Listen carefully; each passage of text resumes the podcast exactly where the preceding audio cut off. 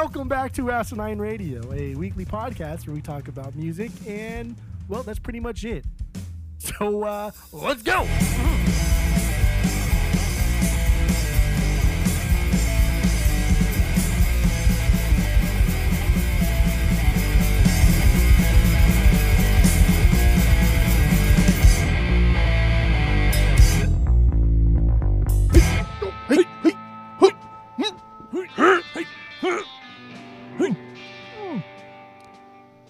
This is Asinine Radio. This is the weekly music podcast where we take whatever band or artist we're doing and we listen to all of their records and then we rank them from worst to best. Uh, but before we do that, uh, we also do our six degrees with Tom DeLonge. Uh, while you're listening, go to Apple Podcasts, go to Spotify, give us five stars. Please, please, please go do that. Uh, all of our social media is at Asinine Radio. We have a Discord server if you want to join that. You know, talk shit with everybody else on there.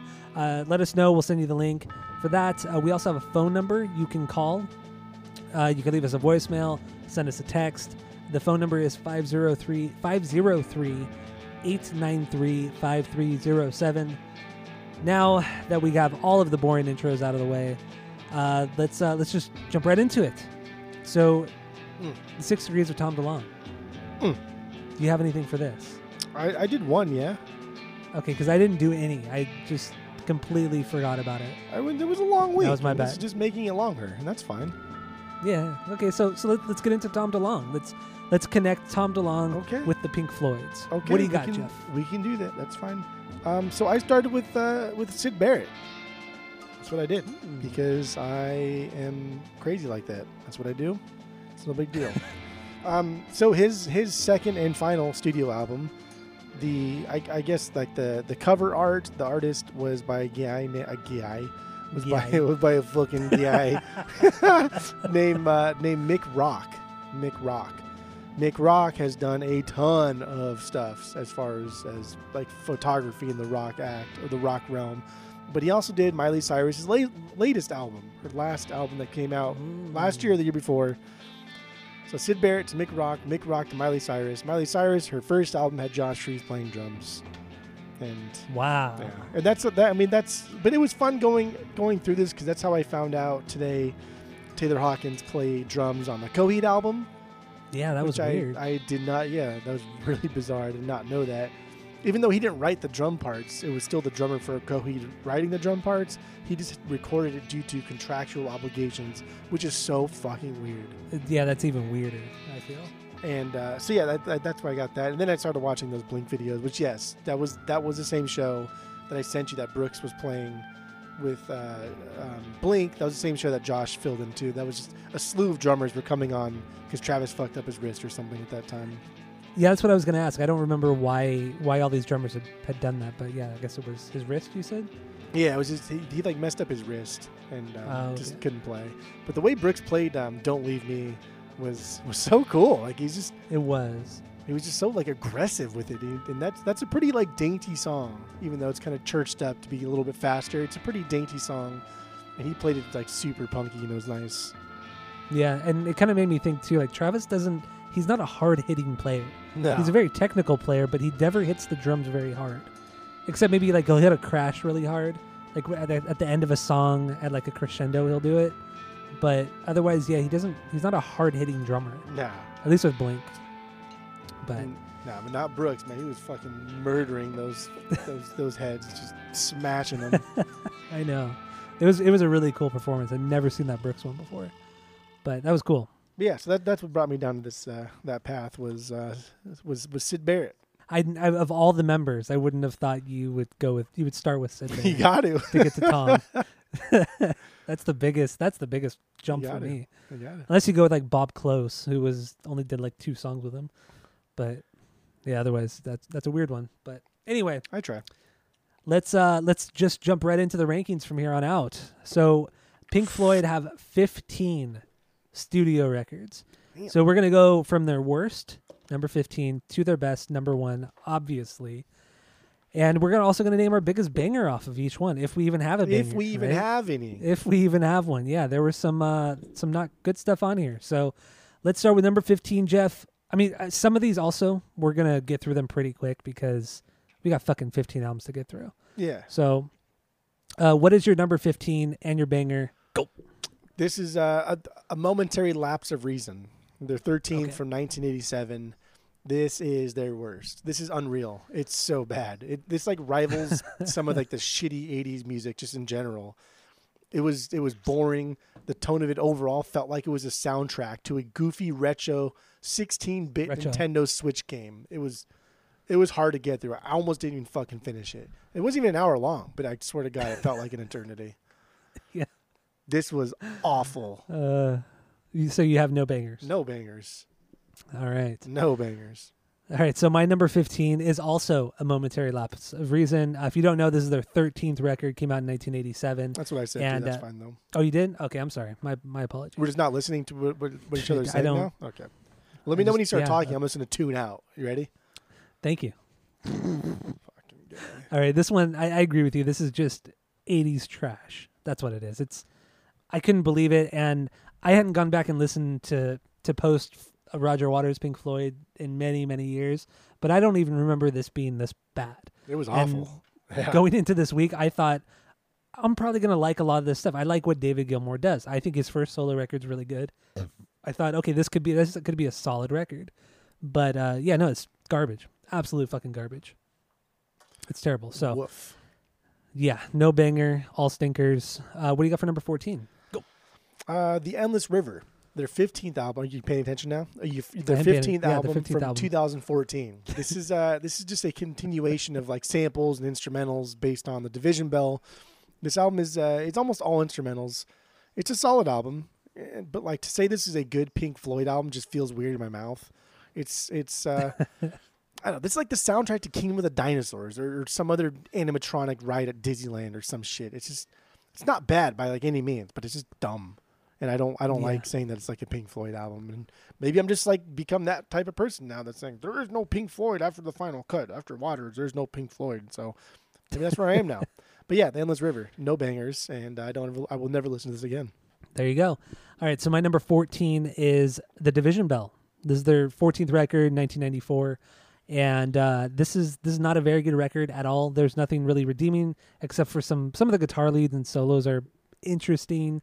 Outside of that, it has a lot of 80s sounding stuff that kind of you know bled over into this record. Um, but it's also very U2 sounding, and I mean U2 suck. They're just tra- they're a trash band too. And uh, on top of that, you know, yeah, I said there was some 80s stuff in there, but then he also kind of like goes with some of the that annoying 90s soft rock and it's just not very good. It's not a very good record. The Division Bell is not very good, but it still sold like 4 million copies in the US. Yeah. Silly boy talk. And it is So, got no bangers. Um, so what do you got for number 13? the Division Bell. They're 14th from '94. This is so like I. I wrote I You're wrote these. I, I wrote this note after listening to Momentary Lapse, and I, this is 100% better than Momentary Lapse. Like I, I would choose this any day of the yeah, week yeah. over Momentary Lapse, but that means nothing, right? Because this is fucking trash. But at least this one Yeah. tried to recapture like a lot of the ethereal sounds of Floyd in their prime. But however, like you, this album started to sound a lot like fucking U2. And it, Yeah, it was so of it. annoying. It was obnoxious. I could not even believe how U2 this sounded. It was terrible. This was forgettable. I would never go back to it. But the only reason why it's above the other two is just moment, momentary lapse reason is absolute trash. The endless reason, Yeah. the endless river is completely uncalled for and just it's just boring. Pointless. Yeah. At least this has some substance. I mean, I don't who I don't want to talk about this. Let's move on. Okay. Could literally care So- less. So my uh my number 13 is the Endless River. Uh if you didn't know cuz Jeff didn't say it, but it's their 15th and last record I did from say it. 2014. I know, I know. Oh, fucking guy! know, I'm fucking me- with you. yeah, I'm. I, I, I sat up straight. I sat up straight. Oh shit. So yeah, this one it's not it's not really a terrible record. It's not a bad record, but it's not it's forgettable. It's it's background music. You know, th- you just throw this on if you're doing chores, or not even if you're doing chores, just like to like make it so it's not quiet or not silent. It's just ambient music. Yes. It's just That's straight it. up ambient music, man. There's nothing. There's only one song on here that that has vocals on it, and it's set up as more like a of a traditional song. And that song was fine. It wasn't terrible. It wasn't bad. But yeah, this is an ambient record. That's that's all this is. So that that's all I got on it. No bangers. So I think it's a fuck. let's move on to the Waters era. Here we go, finally. baby. So what do you got for number twelve? What do you got for number twelve? Number 12. My least favorite of Pink Floyd because I, the last three don't even count. So Yeah, my, my least favorite Pink Floyd album is The Wall. Hmm. The Wall. Their 11th album, 1979. I almost didn't finish this one. I really did. I, I struggled to get through this. I had to put it on twice. I had to take a long fucking break because I just I don't like this. I see why people love it so much because the mass population of Earth is so fucking stupid, and this is like their fucking stupid album of the Waters era. It's all fluff with very little substance. It's built around a couple riffs, which are pretty cool riffs. I, I will admit, they're Yeah. fucking boss, but otherwise loaded with just pomp and circumstance and bullshit. This just seemed like to take a little bit from everything that they have done and make it into a dumb musical slash concept album. And without even reading about like the rock opera plot, you'd have no idea what's fucking is going on. This, and I know you don't like it as much as I do, but this is a discount Tommy by the Who. It really is. Nah. And Roger Waters' vocals on this album are kind of just a little too typical '70s proggy. Like he had never really been this, this bland, and it was just, it was bland. But Yeah. Whatever. We'll see. We'll see. but I don't have a, uh, I don't have a, a favorite. I do have a, a, a hated though. Um, Run Like Hell. That is, um, that is actually a really, really bad song. It is goofy and stupid. It's dumb 80s sounding synth, like something a-ha would have put out. But this is 1979, so I blame. I now blame the Wall for all of the shitty 80s music that we have. I fucking hate the Wall. I immediately put this in my purge pile. And I have, a, I have a good pressing too. I have a good clean pressing. It's it's an early pressing, and this is Gonzo. I'm, I would never listen to this again for the rest of my life. Holy shit. You couldn't pay me to listen to it. Really couldn't. That's so stupid. This was terrible. Oh my god, dude, you're insane. You're out of your mind. Yeah. You're out of your mind. All right, so uh, so my number twelve is Final Cut, the Final Cut, uh, their twelfth record, 1983. Um, this one is essentially the B sides from The Wall, and even David Gilmour said uh, that you know it was it seems pointless and stupid to put this out when these songs didn't even make The Wall. Like, why are we doing this? And everybody in the band, or at least Nick Mason and David Gilmour at the time, they thought they pretty much said this is a, a Roger Waters solo record. Fans agreed. It's I don't think it's that great. I think it's it's boring, man. It's I don't. There's nothing on here that stands out. I have no banger on this. This is this is I, I'm I'm purging this one. Oh, Yeah, I'm I'm purging it, man. you I'm, are purge purging is Pink starting. Floyd. I'm purge. I I have every Roger Waters Pink Floyd record. So you know from Piper to this album, I have. Same here. Yeah, and and I'm uh, Not I'm purging this one, man. Not anymore. Yeah, this is uh, this is really fun. It was just straight up boring, man. I, I don't, I don't get it. So okay. there you go. That's my number twelve. What do you got for number eleven? That, that's wrong, but okay. Um, the next one that I think is just kind of bad is "Obscured by Clouds." Their seventh from 1972. Hmm. This was uh, this was surprisingly worse than when I first bought it. I have a uh, really? I have like an early Holland pressing, and that's why I bought it. It was the last one I needed for for my my Waters era, my my Pink Floyd collection. This is I'm gonna stop saying that era. My Pink Floyd collection. it's the last one I needed. I just bought it. It's cheap, um, but it's just it's it's very like poppy and, and structured in a way that I don't want from Pink Floyd. It's not a bad record, I guess, but it's just it's just dumb. It's, I, I'm never gonna go back to this because I, I just hear a blend of their first pop album with some of like the Dark Side of the Moon aspects, and Dark Side of the Moon, in like in essence, is kind of an accessible Pink Floyd album. Mm, Yeah, so. that's true. Accessible prog prog record, really. Yeah, it's like it's it's like That's the what it most uh, it's like the most dumbed down prog record you could have you could have picked out in the seventies. And that's not even a knock to it. Not at It all. It really isn't, Not at all. because it's an amazing record. yeah, which we'll get to on the main episode, obviously. but I have no That's- bangers from Obscured by Clouds, and this is Purged. Wow, that one's purged too. Okay. All right, yeah. all right, all right, Mhm. right. So you'll you'll see my Pink Floyds if you want to if you want to have a go at them. Then uh, you know, I got some cool Eh, I think, pressings. I think I'll be. I think I'll be good. I think I'll be good. So, uh, so my number eleven is uh, it's the Wall. oh, thank God. The Wall. this is uh this album. Yeah, like you said. I mean, I pretty much agree with you on everything about this record. Uh, it's way too fucking long. It's overall, it's filler. It's boring. It's it was too and it was overly ambitious. Like Roger Waters is a good songwriter. Obviously, he's a great songwriter.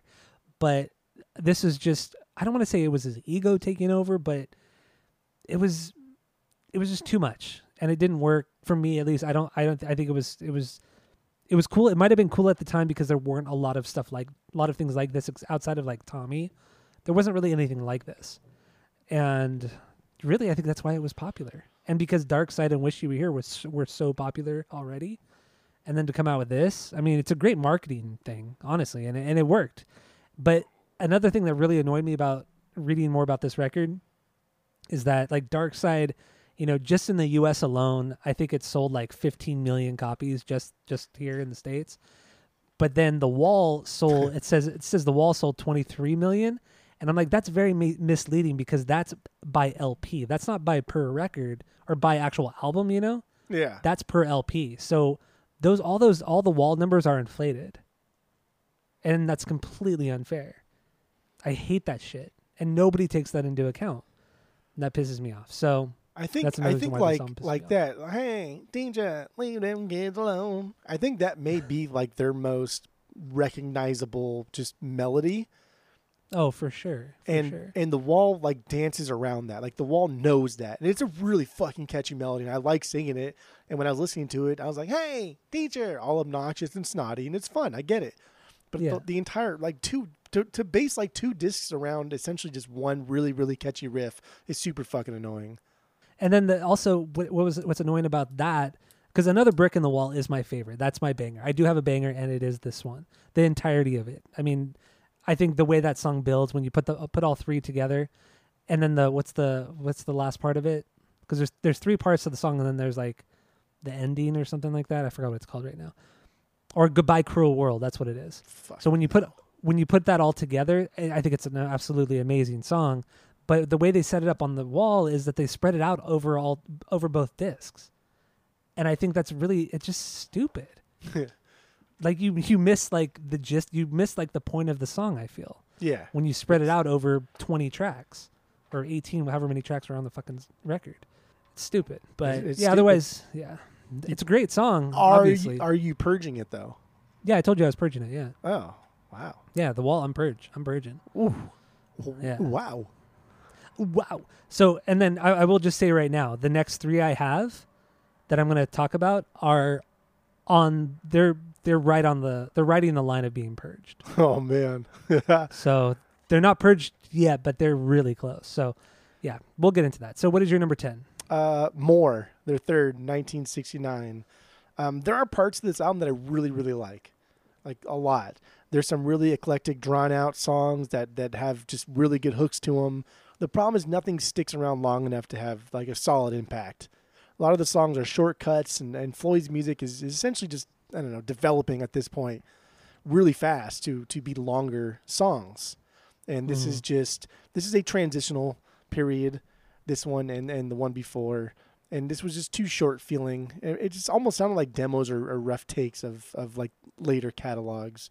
And I get it. It's it's a it's a soundtrack to a movie, and and in reading about like how they wrote this to be like the whole album is supposed to be played during the, the the movie rather than just having like clips or whatever and then making a song out of the clip. I I think that's cool. That's that's Yeah. fair. But without watching the movie, and I wanted to buy the movie, but it's not like cheap anywhere. It's not like streaming anywhere. I don't even think it was on Amazon Prime to buy or to rent for like four dollars. It was just Hmm. a super super obscure movie. And I bet it's on YouTube. so- that well, that's that. I'm not gonna watch a movie on fucking oh YouTube. Oh my god. Not gonna happen. Well, now that I have a new computer, I don't know. Maybe.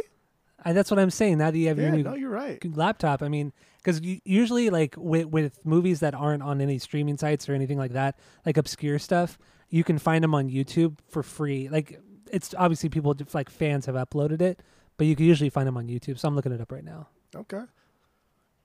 I mean, the concept yeah. of the movie is pretty cool. It's about like heroin addiction and, and stuff, and it's it's it sounded interesting, and I like more. Like I honestly, I want more of more. If more was like a double LP, and just Mhm. expanded on all of their songs, I think more could be like a top five contender. It's just way too short. It's just it's just it's it's blowing by things that I think they should spend two, three, four minutes on instead of thirty seconds and that's why it's just, it's a it's a victim to its to its time, and it's getting purged. Bye, Felicia. All right, all right, that's fair. That's No fair. banger. So it is on YouTube. It's like the first thing that pops up. If you just type in Pink Floyd more movie, it pops up. I will. I It's will an probably. hour. It's it's almost two hours long though. It's I'll, I'll long. probably try. I'll probably try and sit through it, and then and then make my final decision now that I know because I, I'm- I have my laptop now, and, it's, and you know it's a cool thing, and I got little little like Bluetooth earbuds I can put in and be super fancy. So Yeah, I'll get I'll, I'll give it one more go because I do like the album, but it's it's it's in it's in it's in jeopardy. So then, uh, so w- did you have a banger? I- No banger. no banger, no banger. Okay, so uh, my my number ten is also more. Third record. It is it is a transition record. I'm with you on that one. It is absolutely a transition record from the pop. I don't even want to say necessarily psych rock. It's more of a pop rock record of Piper, and uh, it's it never. It's like they try to go full blown Pink Floyd, but it's never. It never sounds as huge and grand and layered as as you know Dark Side, Wish You Were Here, and so on. Um, but yeah, it's just it's forgettable. Honestly, it's kind of forgettable. There's some cool moments here and there, but I don't know how often I'm going to go back to this. I'll give it a few more listens. I might even watch the movie now. I don't know. Um, if I had to pick a banger, it would have to be "Up the Khyber." Actually, this is a this song is a banger. I, I will say it. "Up the Khyber" is a banger, and uh, it's just a jazz. It's like a two and a half minute jazz song, and there's some really cool uh, mood going, like mood synthesizer going. It's it's a rad fucking song. So that's my number three is more. So I, I I really agree with you on this one though. This this is writing that that fine line of being purged. So Did you like? Did you think this could have been a really really good album, like a top five almost Floyd album, if this was two three times as long as it was? it needed to be extended. It definitely needed to be extended, but not like the wall extended. Maybe cut a couple tracks Yeah. and then extend extend the remaining ones. I don't know exactly which tracks, but yeah, definitely extend on a few of them. Like there's something But there that's special, whatever. but it was just it was it was glossed over. Yeah, they haven't quite reached their full potential at this point, but they're trying. Like you could tell they're really fucking trying. Yeah. They just haven't got there yet. All right, so that's all I got for my number ten. What do you got for uh, for your number nine? I dude, I I am not even on my notes. My number nine Not even ready. is uh their first Piper, Piper at the Gates of Dawn. Oh, Their first okay. album, 1967. It's funny because I have a Uruguayan uh, pressing of this, so it's called uh, "Fuck Man." I wanted to have it in my hand. You know what I mean? That's what I'm it was gonna- called. Yeah, I'm just gonna get it right now. Stretch. It's funny. oh my god, that was the stupidest thing I've ever heard in my whole life. Oh, holy shit! I got it. All right, you're still going, huh?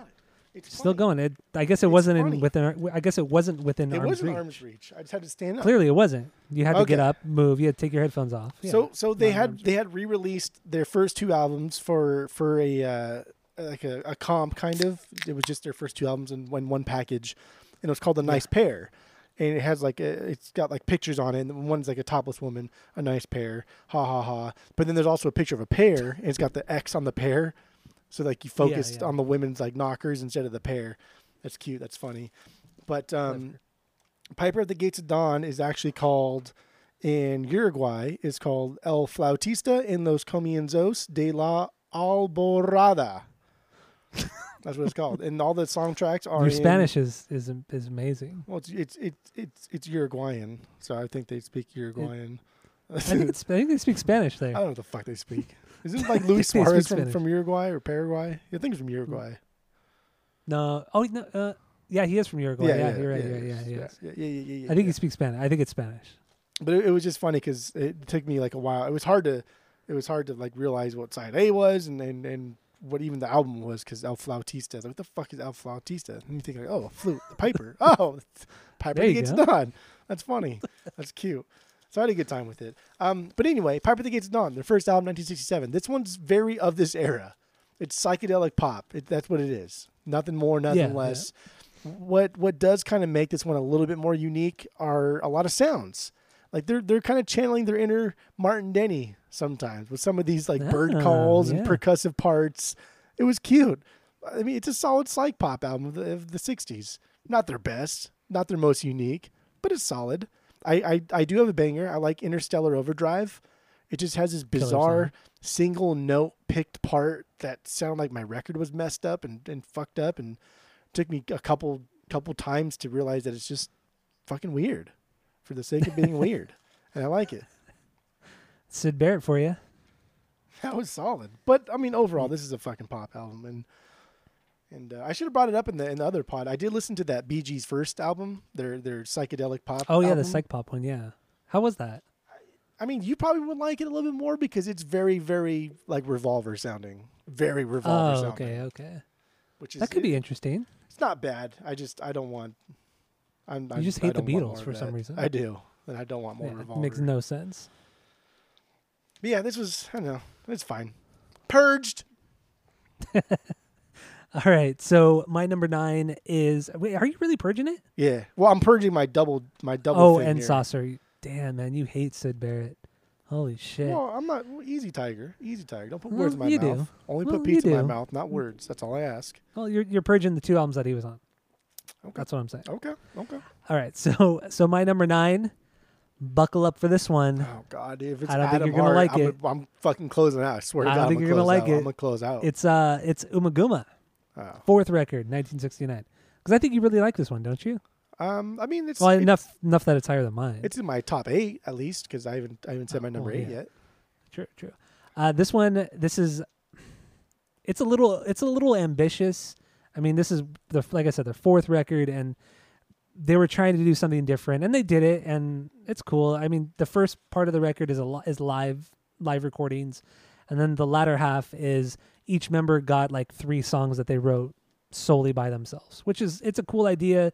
You know, a lot of bands could do it. Like you know, ELP did it really well. Um, here, it just sounds like a soundtrack. It just sounds like a movie score. It doesn't. There's not a lot here. I mean, if I had to pick a banger, it would be the Narrow Way.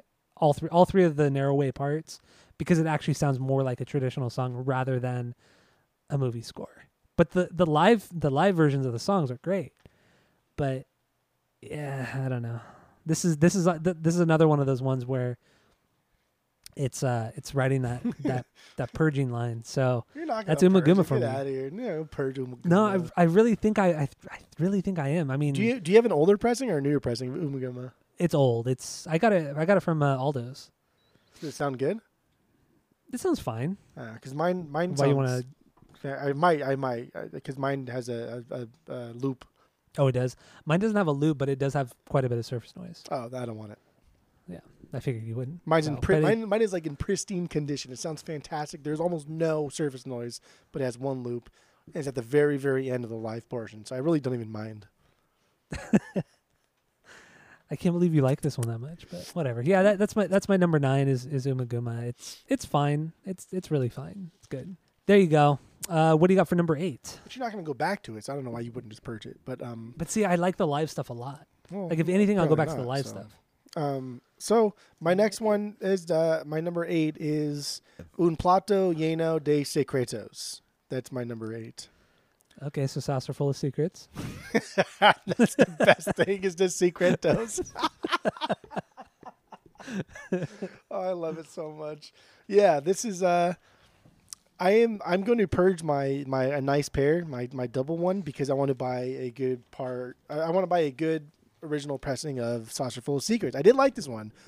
Like like hmm right off the bat, this one starts off. It's more focused. It's not as goofy as Piper. This one made Mhm. more sense as a band that would eventually evolve into Dark Side of the Moon or Album of the Week.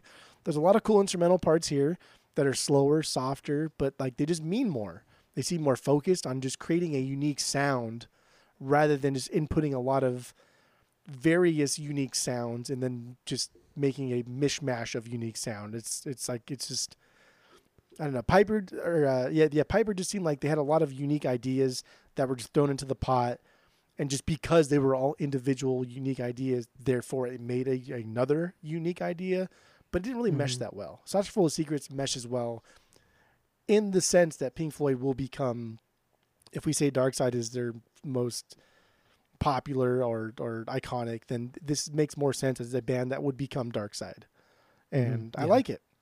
But um, the title track, dude, the title track is dope. But That I will say, given that I will eventually hear a better version of their title track, it Mhm. uh, it's my biggest banger, but a little asterisk because they did it better on Ummagumma, which is fine though. Yeah, it's fine. It's the same song. Yeah, Kind of. Yeah. Yeah, kind of. But yeah, I will purge. I will purge uh, my Uruguayan um, a nice pair, which I'm a, little- I'm a little bummed about because I've never seen anything like this. I've never even seen a nice pair like an original pressing of it in the wild, and I sure as shit have not seen an import from Uruguay. And How much are you gonna sell it for? uh, I don't know what it's worth. I got it at the record shop. It was free because I traded records for it, but I don't even know what it's worth. I, I imagine I, it's not I'd, I'd be like- willing to take it off your hands. I mean, I, I, I can't imagine it's worth more than like forty bucks. There's just no way. Okay, well, let me know, and you know, I'll I'll go. I'll think about it. Yeah, I might take it off your hands. do you have you have saucerful but do you have like like an old pressing No, both both my Piper and Saucerful are are are the 2016 pressings. ah, i'm out I'm not gonna trade you. i'm out I was just gonna I was just gonna buy the buy. wait so you would nice have pair. you would have two copies of each album No, I would sell my my Oh, 2016 okay. pressings. But I know you wouldn't want them, so I didn't even I didn't even Yeah. Suggest it. no be, for sure before before i sell these before i give them away when you come over next you can peek at them see if you like them whatever and we'll make a deal but i will Mhm. i will i will i will hold off on selling until you look through them i will give you that Okay, sounds good. All right, so that was your number eight, correct? Wait, did And- you have it? Wait, yeah it was oh, your banger was track, Saucer. Was the title track? there, yeah. and, and Secretos. Just love saying Secretos because it sounds so sounds so gringo. Pinchy, pinchy gringos. All right, so my number eight, uh, still writing that fine line of uh, of purging, is uh, is "Wish You Were Here."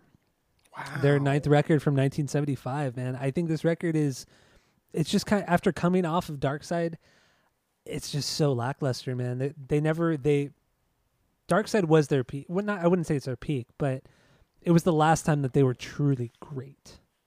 And I mean, obviously, because this is the last record I have on here. This is the highest point. Wait, I don't even know what I'm trying. I, I'm not gonna try to explain what I'm thinking, but Then don't. uh, yeah, I'm not. So wish you were here. I think this is Okay. a wildly overrated album. Overrated album. I I think the one really good song is the five parter, the "Shine On You Crazy Diamond," which is essentially kind of about Syd Barrett, or at least inspired by him. And then even he came to the studio like unexpected, supposedly unexpectedly came to the studio, and nobody recognized him. And it's a really sad story. Actually, it's a very very sad story. And uh, which eh, we don't need to get into, I guess, unless you really want to. But no, not not really at all. I mean, it's it's going to take a lot of time. And Yeah, talking yeah. About it, but that's fine. Uh there's yeah overall it's it's like i said like i said a lackluster record. It does have a lot of the same dynamics and and grand grandeur grandeur is that the right word? Grandeur? Sure. grand grandeur or whatever as as dark side but the songs just aren't there. It's just it's shine on you crazy diamond is really the only highlight. And the opening guitar part i i maybe skip if he listens to this. He might agree with me but the opening guitar to that song is almost identical to the jacob uh song from omar omar rodriguez lopez from the mars volta he has a song called i'm not even gonna try to say the full name because it's in like it's in Dutch, but it's the Jacob song, and it, it's the same. It's pretty much the same fucking guitar riff, and that kind of annoyed me. But uh, Omar did it better. So there you go. Uh, Wish you were here is my number eight. Almost purgeable. Almost purgeable. Okay, a little crazy, but that's a little crazy that that's purgeable over the Piper at the Gates of Dawn. Your little pop That's psychedelic of the '60s. What's wrong with that? It's a good fucking record. I guess. You're like, stupid. stupid Get music. the fuck out of here. All right, what do you All got for number seven? It's number seven. Finally, the final cut. You hated this Hmm. one. Fucking hated it. Mm-hmm. I didn't enjoy it. No. I I really like this one. I love it. I think it's I think it's calming. It's it's very vocal melody focused. This was a uh, and yeah, of course Gilmour's gonna get all mad, boo boo boo boo, because it's a fucking Roger Roger Waters solo album. It, duh, of course, that's fine.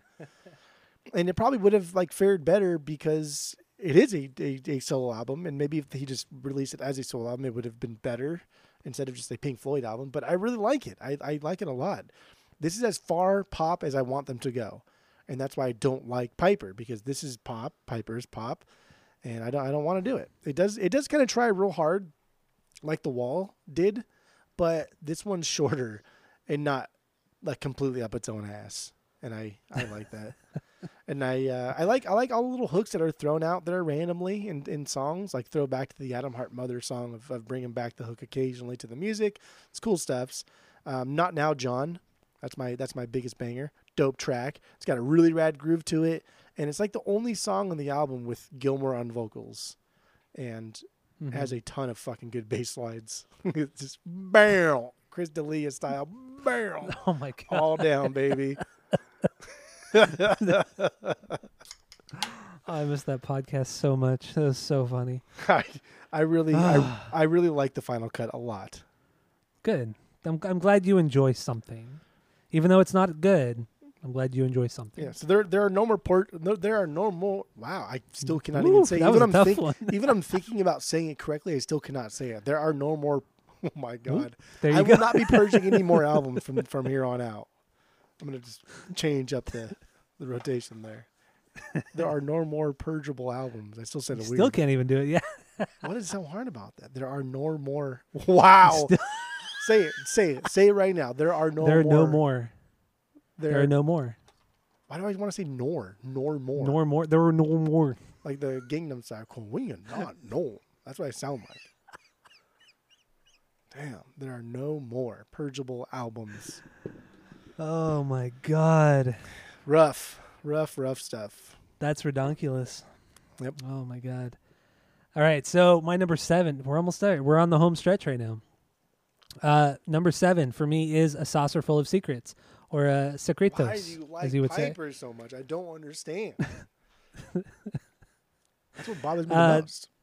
Much like Ummagumma and more, this is this is a transition record. They were they were really trying hard to to, you know, find something or or find to find to properly find their groove. And this is the only record you know that featured all five members of the band. And uh, I think Syd only did one that was Jugband Blues or something like that. I think that was the only one he did on here. But yeah, this is a, this is a unique record in that sense.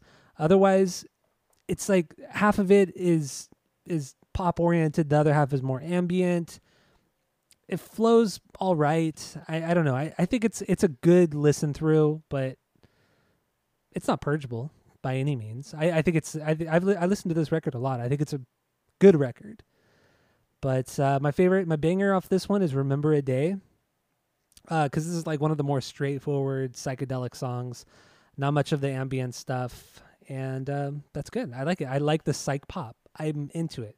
Yeah, it's not what Pink Floyd's known for, but I still like it. I think they did a good job at it. They did a good job at it. So I like it too. I, I'm not mad. I'm I not mean, I- mad. this I'm going to buy an early pressing of it.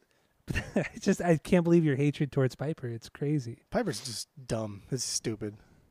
It's good. Oh, this right, Pink so- Floyd's first album. It's so good. I've heard it a It's not their fucking times, best. bro. Come on, we've heard it a thousand times. I'm I'm saying right now it's not their best. Oh, no, it's not their best. It's their eighth best. No, ninth best. Excuse me. It's their ninth best. Thank you. All right. So then, what do you got for your number six? Wish you were here. This one, this this is the only one that that went up like a lot. I I expected this one to be really shitty, and when I I, I got this one really really early on for some lady that was like just giving away shit at some point. I Mhm. drove some. Remember that one day I called you, like a year and a half ago, and I called you, and I was just so giddy and like, oh my god, this fucking lady gave me all these Zeppelin records, and it was like twenty Oh bucks. yeah. yeah, Yeah. that's right. This is where I got this one too. And she's like, "Oh, do you like Pink Floyd?" I was like, "Sure, sure." and she gave me like all these records. So I got I got this one a long time ago, and I didn't really like it that much. It wasn't bad, but it, I didn't Mhm. I didn't like it that much. I did like it a lot more this this time though. It's just, I mean, obviously it's it's an attempt to follow up and stay in line with Dark Side. It's that's Yeah. that's what it is. There's a lot of it's so similarities between the two. Long instrumentals, layering of sounds and tones to create like a soundscape of feelings, but there's just there's too much singing on this one and it's not as bad, like I said, as I'd given in the past, but it's just it's still not that great. But there's a lot of really, really, really good shit. Like Have a Cigar features this dude Roy Harper, I Mhm. think that's his name was, and Yeah. Uh, I didn't think I was like a huge fan of his singing, but like, damn, I don't know for whatever reason, it just like grew on me like a like a tumor, like not tumor, it grew on me. I fucking love it. But the title track, the title track is is is. uh, I don't know. It's Really? It's, it's the strum melody on, on the like the guitar. It's it's Boss Nass Gilmour's vocals are are kind of whatever. It's kind of very like '90s generic Goo Goo Dolls kind of sound, but but damn, I don't know, man. Like "Wish You Were Here" was just a more pop Dark Side, and I think just based off of what I I liked and didn't like about Pink Floyd, I I like this album. I'm gonna keep it for sure. I Yeah, do like the to it. artwork though. I've I've always liked the artwork. The guy on fire shaking Mhm. the other guy's hand. I've always thought that was cool artwork by Storm. Yeah, And uh, you you brought up War- uh, Roy. I, dude, that's a name I have a hard time with. Uh, you brought up Roy? Roy Harper. Yeah, you brought him up, and and from what I was reading, like Gilmour actually worked with him quite a bit. Like I think he produced some of his music, was featured on some of his records. So it's like he was pretty integrated with David Gilmour too, which is pretty cool. But I, I'm not a, I'm not a fan of his at all. I just thought it was cool that they brought him on for a fucking Pink Floyd song after blowing up after Dark Side. Kind of a kind of a cool thing to do. Actually, a really cool thing to do. But anyway, that is your number six, right? Number six, number six. That was it. All right. Yep. Here we go. My number six. Buckle up, boys. It is Atom Heart Mother. Oh my god, dude! Just, just, Fifth record. Fifth record from 1970, and why? uh, why do you think dude, fucking I- Piper is honestly- so good? I don't understand. honestly, You're I thought I so liked. Ba- you're so basic. I, I I do listen to Atom. I mean, my top five Basic from here on out. for sure. I I do listen to quite a bit, and I've always thought like Atom Heart Mother. You know, it's it's a solid record. It's really really good, and it really it is a good record. But after listening to them in in sequ- sequential order, like it's it's it's good. It's really good, but you know the stuff that happens right before and after is is I don't know, man. It, it falls a little flat. Falls a little fat it, flat because I think what it is is there's a lot of long prog kind of drawn out stuff, which I know which is weird that you like that more than I do, but you do, and that's kind of what this album is. And I mean, the title track is a 23 minute prog song, where the vocals don't even really hit until the 12 minutes in, which is really cool. I love that build up and the the kind of musical story it tells, and that's my banger off of it is the title track. But uh, this is a cool record. It really is a cool record. I would never purge it honestly would never purge it. I think here on out, this we're getting we're getting like two point five and above from our three point rating system. That's that's where Atom Heart Mother sits. I'm sure you're gonna have a lot more to say, so I'll leave it at that, Okay. and I'll jump in when you talk about it. But Yeah. No. yeah, it's my number six. yeah. So what do you got for number five? Number five. This is uh this is this sits right about where I thought it would. And honestly, my top five, my top three, like we could switch them up one by one by one. My top two, I, I think, are just I, I'll fight to the death. Those are their best two albums. My but my my three, four, and five are are are interchangeable, and and I listen to them like often. And number five for me is Meddle. Right now, it's Meddle. Really, that Yeah. low, huh? This was uh this this this used to hold the three spot. Like if if when I first bought this, we were doing the boys trip over in Laughlin, and I bought this for like fucking eleven dollars at that uh, Shady Grove Records Oh, over yeah. in Kingman. Yeah, like eleven fucking dollars, so cheap. And it's a great copy, and I was like, this is really good. And I, I agree, like that opening bass line is like, what are you doing, dude? It's a, it's, insane. uh, it's unreal. And the Yeah. album is great. It's it's got a variety of, of songs, including like a kind of bluesy number, right? With some dogs barking in the background. Like Uh, what do to you end the side fuck? A, yeah, it's makes how? no sense. I How how how how do those things like integrate with each other to form like a cohesive, amazing sound? And I don't understand it. The second side, just it's just one song. It's it's it's, Echoes, amazing. it's not quite as good as Atom Heart, but it's uh it's it's just I, I, I think it's just stupid it- shit. it's just not as much to digest and, and grab a hold of, but it's still solid. Like I love it. I think it's amazing. I think this album is, is really, really, really good. It's just right now, uh, this is my number five. The, the opening track, that's my that's my that's my fave for sure. All right. So my number five, finally, is the Piper at the Gates of Gates of Oh, Dawn. God, dude. How do you say that in Spanish again? I put it. Oh, no, I didn't put it back. it's fine. The the flautist. I don't know. Oh, I, yeah, I right have here. no idea. It's El Flautista en los Comienzos de la Alborada. There you go. If you tell me your favorite song, I'll tell you in uh, in Uruguayan. too. Oh, okay. Yeah, my favorite song is Lucifer Sam. what what number is that? Diablo Diablo Sam. That's probably it, or Sam Diablo. It's number two, I think. I think it's track two. oh my god! Is it Sam Diablo? Every is that what it fucking every song on here is in Uruguayan except for that one. It's just Lucifer Sam. Why? That's like the easiest one to That's the only translate. Why? fucking one. That's the why, only one though? that's just word Oh my word. god. That is so stupid.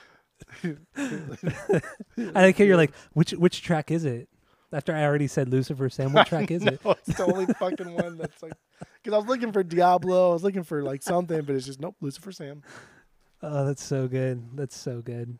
uh, like we talked about, this is their first record from '67. Uh, this is the one that that Syd Barrett, the original vocalist, guitar player, had spearheaded. This was his band. Pink Floyd was his band at this point. Uh, he wrote pretty much everything, and uh, and I like it. I, I think it's a good psychedelic pop record. There's and I'm totally fine with it being different from other Pink Floyd stuff. It's a nice change up. It's nice to go back and listen to kind of where they came from and I think it's super rad. I think it's a solid, solid record, and I've always really dug it. I've enjoyed it, and um, yeah, I, I've no issues with this record. I, for what it is, I think it's amazing. It is what it is, right? The problem is that yes, it is very different from their discography, but no, this is no different than late '60s pop psychedelic stuff. I know, and that's I fine. just listened to the fucking Bee Gees, and it was the exact same thing as this. I'm bored. That's tired dude. You were like, get what over was it like it. six months ago? You were super into psych rock. And I Like, still what's am. going on with you? Like, what's going on with you? Because there's no rock to this. It's pop. This is pop. It's I don't fine want to hear There- pop. there's nothing wrong with pop music. You fucking listen. You listen and love and sync. Like, oh, hey, Yeah, you, you have Let's no leg to easy. stand on here. Let's Come take on, it man. easy. You have Let's no leg to easy. stand on here. I don't want to get too It's the way she goes. So yeah, Piper at the Gates of Dawn. Uh, this is my this is my five B. Lucifer Sam, I think is is one of the catchiest things. Honestly, one of the catchiest things Pink Floyd has ever done. This and a song. This and a song off of Animals are the two catchiest things that they've ever done. I'm just happy you haven't said animals yet. That's I really am. Just dumb shit you spit out your mouth. Uh, so then, what do you got for number four? Ummagumma. Ummagumma. Okay. Number four. Why do you like this one so much? So wish you were here, Ummagumma, and then Atom Heart. I got all three of these from that lady. That that Mhm. lady that was just giving away her fucking records, and she had like, she had like every Rolling Stone records too. But that was when we first started collecting it. I, I felt like I was getting greedy with them, and I was just buying everything. So like, no, I don't really like the Rolling Stones that much. You can sell them to somebody else who would want them. That was before I became like a shark, you know. So, but Yeah, like, but yeah. now I would have bought everything, and she was really nice. Whatever. But Ummagumma was number four. This is their fourth album, 1969. This is like their first live album. The live portion of this is just it's it's superb. The, like the song "Saucerful of Secrets," "Secretos," hits harder than it did previously, and the other live songs just seem to blend much better than they did from their first two albums. It's it's just everything's better. It, this is this is like them revisiting songs that they like a lot and just thought like, hey, we should have done something a little bit different, like musicians do. Like musicians go back on earlier work and say, I really like that song, but I don't like how we did it then. Let's try and do it better. That's what Ummagumma is. Ummagumma is a band that realizes they didn't do something great, but they still like what they did, but they just want to improve Mhm. upon it. And that's solid. I like it. I respect it. But even like moving into the studio portion of it, like this, the the track Sisyphus, which is just this 13 Yeah. minute instrumental, fucking banger, dude. Absolute fucking Really? banger. Absolute fucking banger. And that's that's my fucking that's my favorite track. It is.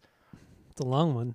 It's a for it's, it's a song based off of the Greek mythology character, right? The, the guy who's punished by Zeus to to roll a boulder up a hill, only for that boulder to roll down the hill again and fucking do it again, roll down, do Who it again, who wrote roll that down. one? Was it Richard? Ri- Was it Richard? Right? Who wrote that one? I don't remember who wrote that one, Yeah, I don't either. but it's I don't remember who wrote which part. I think Nick Mason wrote the shortest song, which I think was the last one. But dude, Ummagumma's so good. it's And- good. It- and it's, now- it's good. Yeah. Now I am on the lookout for like the holy grail of Ummagumma pressings, which is the UK pressing. The the OG UK pressings have have the the the album that's on the floor. It was Mhm. from the movie like Gigi or Gigi G I G I, Okay. Yeah. and the US pressings just for copyright purposes they had to omit that, so it's just a blank record cover on the floor. But the UK pressings have that that original thing on it, and that's what I'm gonna look Yeah. out for now. How much have you looked up to see how much they cost? Yeah, it's not much. I, I can buy one online for like sixty. I guess it's not that bad. Uh, it's not terrible. like Yeah. the VG plus condition, but it's just something on the look That's out not for fun now. though. Yeah, it's yeah, not it's fun. not fun just buying off Discogs. I have a copy now. I, I can listen to it. It sounds great.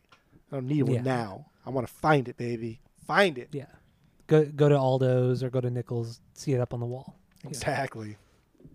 That's such a ah, it's such a fun, such a cool feeling when you see something you really want up on the wall. Dude, it's even like better now that we're just we're, we're just we're I don't know we're meticulously curating our collection now. We are Yeah. taking old copies out and putting like newer cop not newer copies but new copies in that are better copies of what we had or better pressings or original pressings or just I don't know anything. Yeah, yeah, exactly.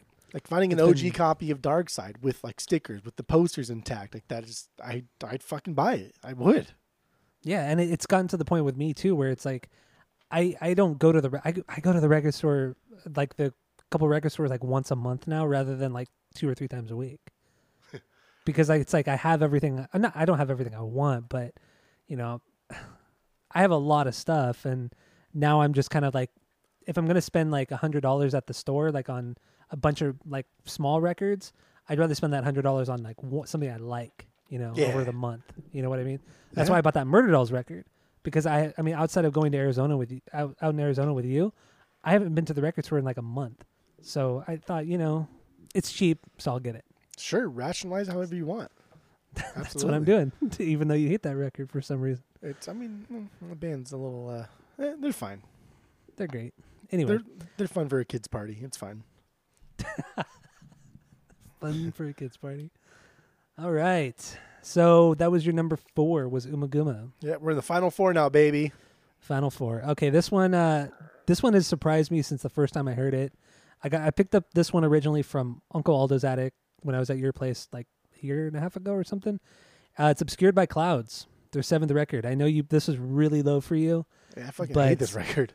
I I like this record so much because it's such a nice it's so straightforward. I love how straightforward and kind of like blues rock it is. It it's proggy at points, but it's not too much. It's a nice, refreshing version of Pink Floyd. Like when you want to hear David Gilmour and Roger Waters sing, but not hear it like in a, a crazy way, like thrown Obscured by Clouds. I think it's a solid, straightforward record, and that's why it's so high for me. Because it does stand out in their discography, but not in the psych pop way like Piper does. My copy's not terrible, but I definitely want to want to upgrade my copy of this. Ooh, wow. It's really good. I, I really nice, enjoy uh, Obscured by Clouds. I got a nice Holland pressing for you. We'll see. We'll see how it goes. God, you be, a you, be sh- you be shopping over here and getting getting trading up all the good records that are Dude, it's- not very good. I know. I, I think maybe at least with Obscured, I think I'll wait until I find like a copy in a store. But I, I think I'll I think I'll buy your your um the first two off of you. We'll see. because you want to hear the secretos.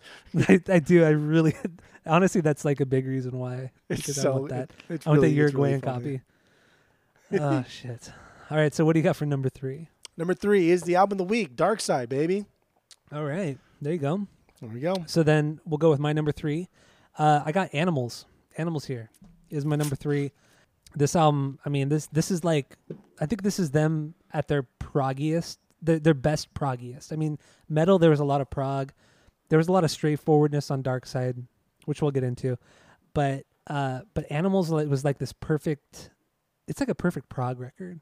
It really is. I mean, there's what four songs, five songs, if that. Roger Waters wrote most of it. Gilmour still sang a lot on, still sang like on I think two of the songs, and one of them is like the longest track. I think he sang on Dogs, if I'm not mistaken. And uh, but my favorite song is Pigs, the three the three different ones, and uh, I think this is what I was talking about earlier. One of the catchiest melodies out of any Pink Pink Floyd song is on this song, as well as Lucifer Sam. The when he goes the ha ha, it's that that stupid laugh he does. Oh my god, it is so good it's so stupid, but I I absolutely love it, and I'm I get I'm just instantly hooked every time I hear it. And once again, I mean every song David I mean David Gilmour is at his best between like Meddle and animals. He's just at his fucking absolute best. Wait, animals comes after Dark, or comes after. Animals is right before the wall. Like that was in between Wish You Were Here and the wall. Yeah, okay, that's what I thought. Yeah, yeah, yeah. Okay, yeah. So, uh, yeah, Animals is my is my number three, and so what do you got for number two? It's Animals, baby. All right, what do you got on this one? Animals, baby. Yeah, so this came out between Wish You Were Here and The Wall. Like literally 1975 is Wish You Were Here. Two years later, Animals. Two years later, The Wall.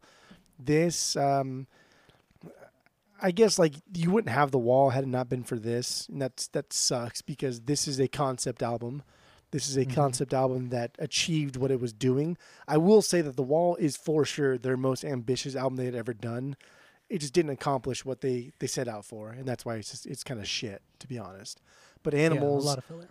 Animals, um, Animals is a concept album, and it's not even very long. It's it's not even forty five minutes. It's super short, and it's just it's a fucking jam album.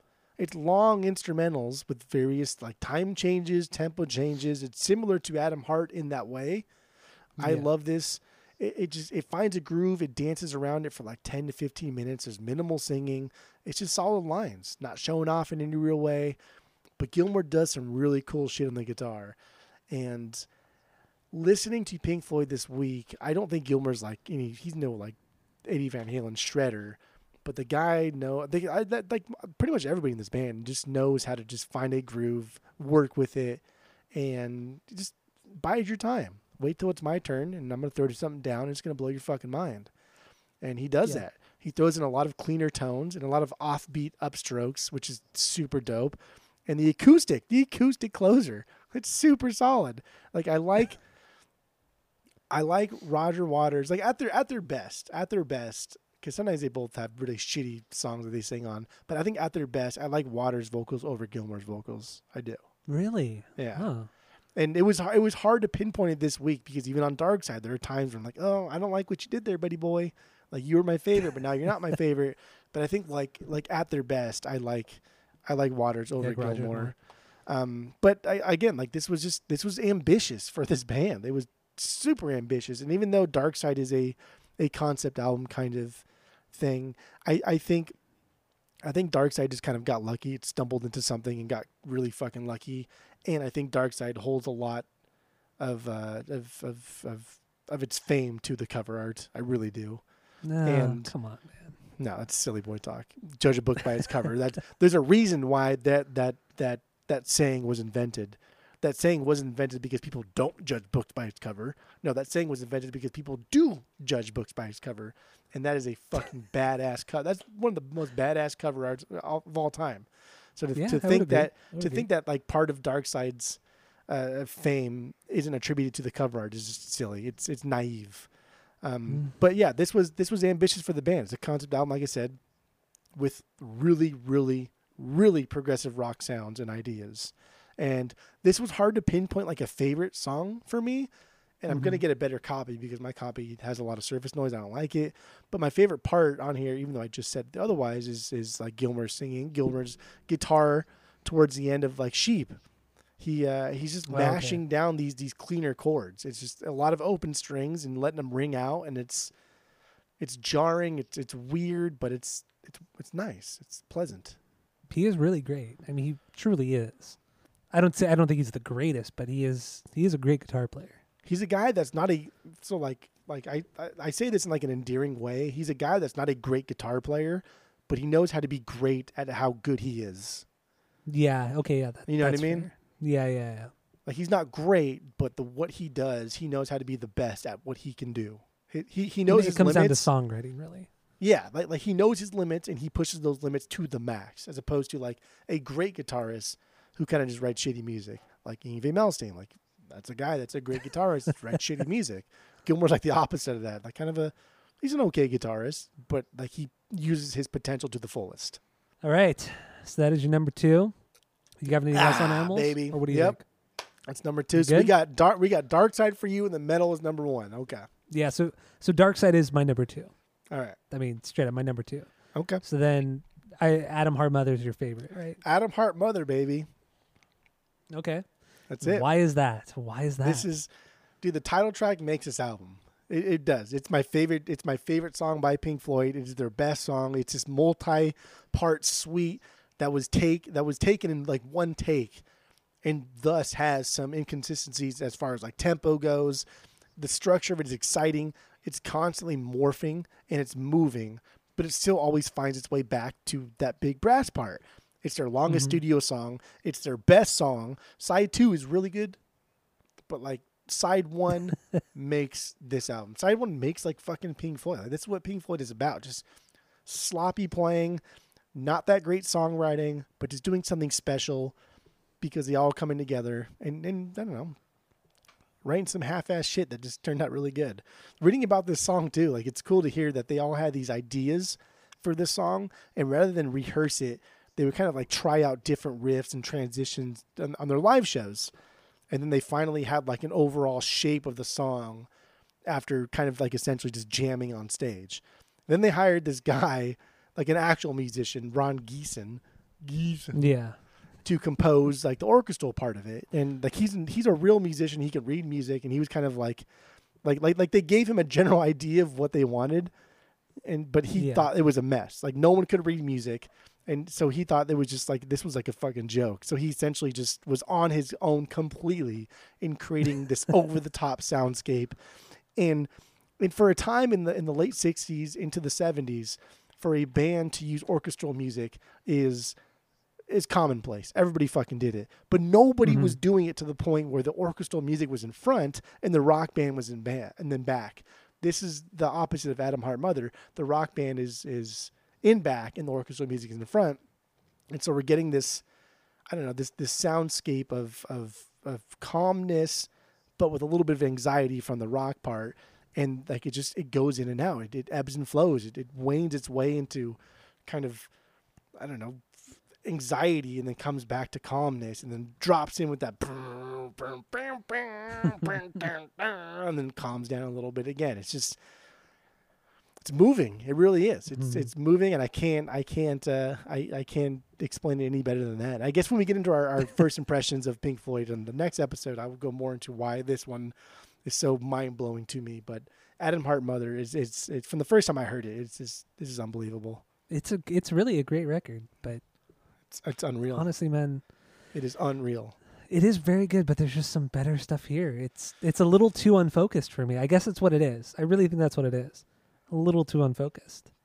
That's what that's that's the charm of it, baby. Like again, the fact that they did this in like one take, and so I read. I'm whatever for whatever that's worth. It could be fake. There's a lot of stuff in their discography and their history that I think is embellished a little bit to make them sound a little more cool than they actually mm, are. Yeah, I, I would say so. But I, I think that's most bands at this level, this Oh, yeah. status. For sure. Things have been embellished.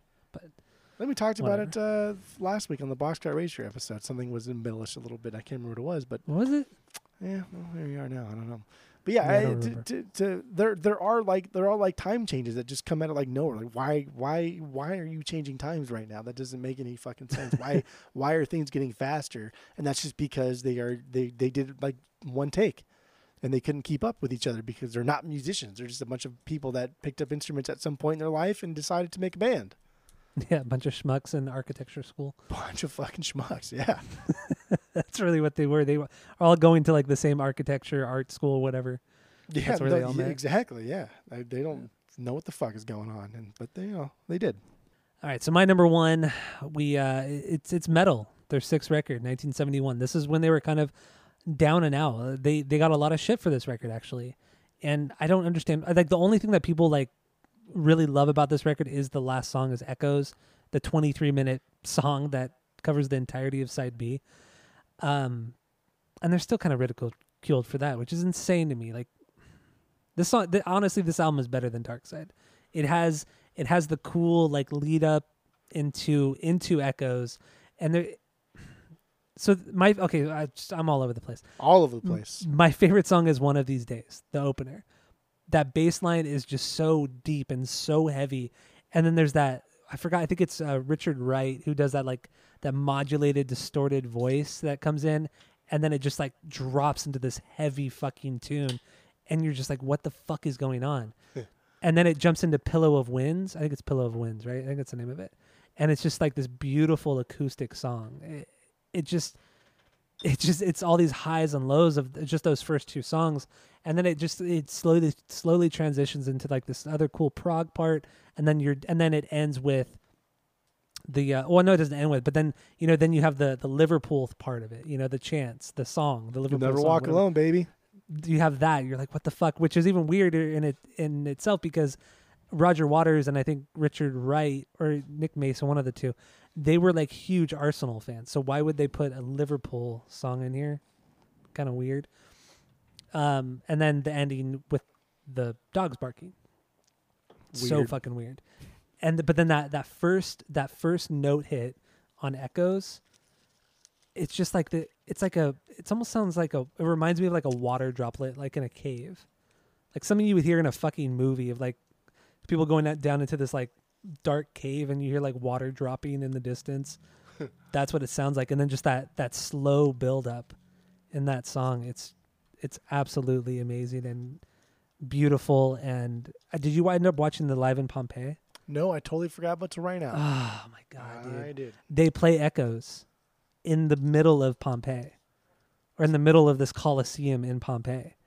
They start with echoes and it's just it's so cool cuz like the, at the very beginning the camera is slowly it's like starting at the top of the Colosseum and the camera slowly moving in closer to the band as they're like setting up and starting the song and then it just just the buildup of it is just it's unreal man. I should have watched that because we were there. that would have been exciting. We were in another, Pompeii, yeah, I know. Another cool uh, uh, know, ode to home, I guess. I the only the only like ridicule I have about the whole live in Pompeii is that not all of it was filmed there. There were parts that were I know, I know. That's the only bad part. There are parts that were Shady. that were filmed in studio. Like but it was obviously a studio with like stage lights and everything. It wasn't like they were trying to make it seem like they were in Pompeii, Okay. but it would it, it's weird it like transitions between like them playing there and then going back to them playing in the studio and then back and forth. That's my only Weird. my only criticism of it, but otherwise, it's such a fucking cool performance. When was this? Really, what, really cool. what year was this? Do you remember? This is right before Dark Side. Oh damn. Yeah, it was. It was like maybe a year before Dark Side, if So that. this is. I mean, this is like that's like uh, damn near at their peak. yeah, it was. Like when the no juices when the juices are running for Dark Side is probably at like them at their peak. Seriously, yeah, I I would agree. There, there's another cheesy moment in in the Pompeii video too, where like they set up like this giant gong up on a hill, and so mm-hmm. behind it is like the setting sunset, and then Roger Waters is up there with a giant mallet and just like hitting the shit out of the gong, like in front of the sunset. Terrible. It's so cheesy, but man, it's cool. It's so cool at the same time. But it's great. So, but yeah, Meddle. This is, this is like this is by far, to me, the by far the greatest thing they've ever done. Beautiful, beautiful from start to finish. Okay. So, there you go, Meddle from the Pink Floyds. Yeah, so, we do did we have it. any? Yeah, we. I can't believe it. We did 15 fucking. records. Fucking air. So, do we have anything else on on this part of the the episode? no, that's uh, that's it. That's all. All right. Well, thank you all for listening. Stay tuned for the main episode. Fuck, it's going to be a big one too, where we get into dark the dark side of the moon from the Pink Floyds. So keep listening, rate, review, and subscribe to us on iTunes, Spotify, all that, whatever, Apple Podcasts. And that's it. That's all. Different Roger Waters.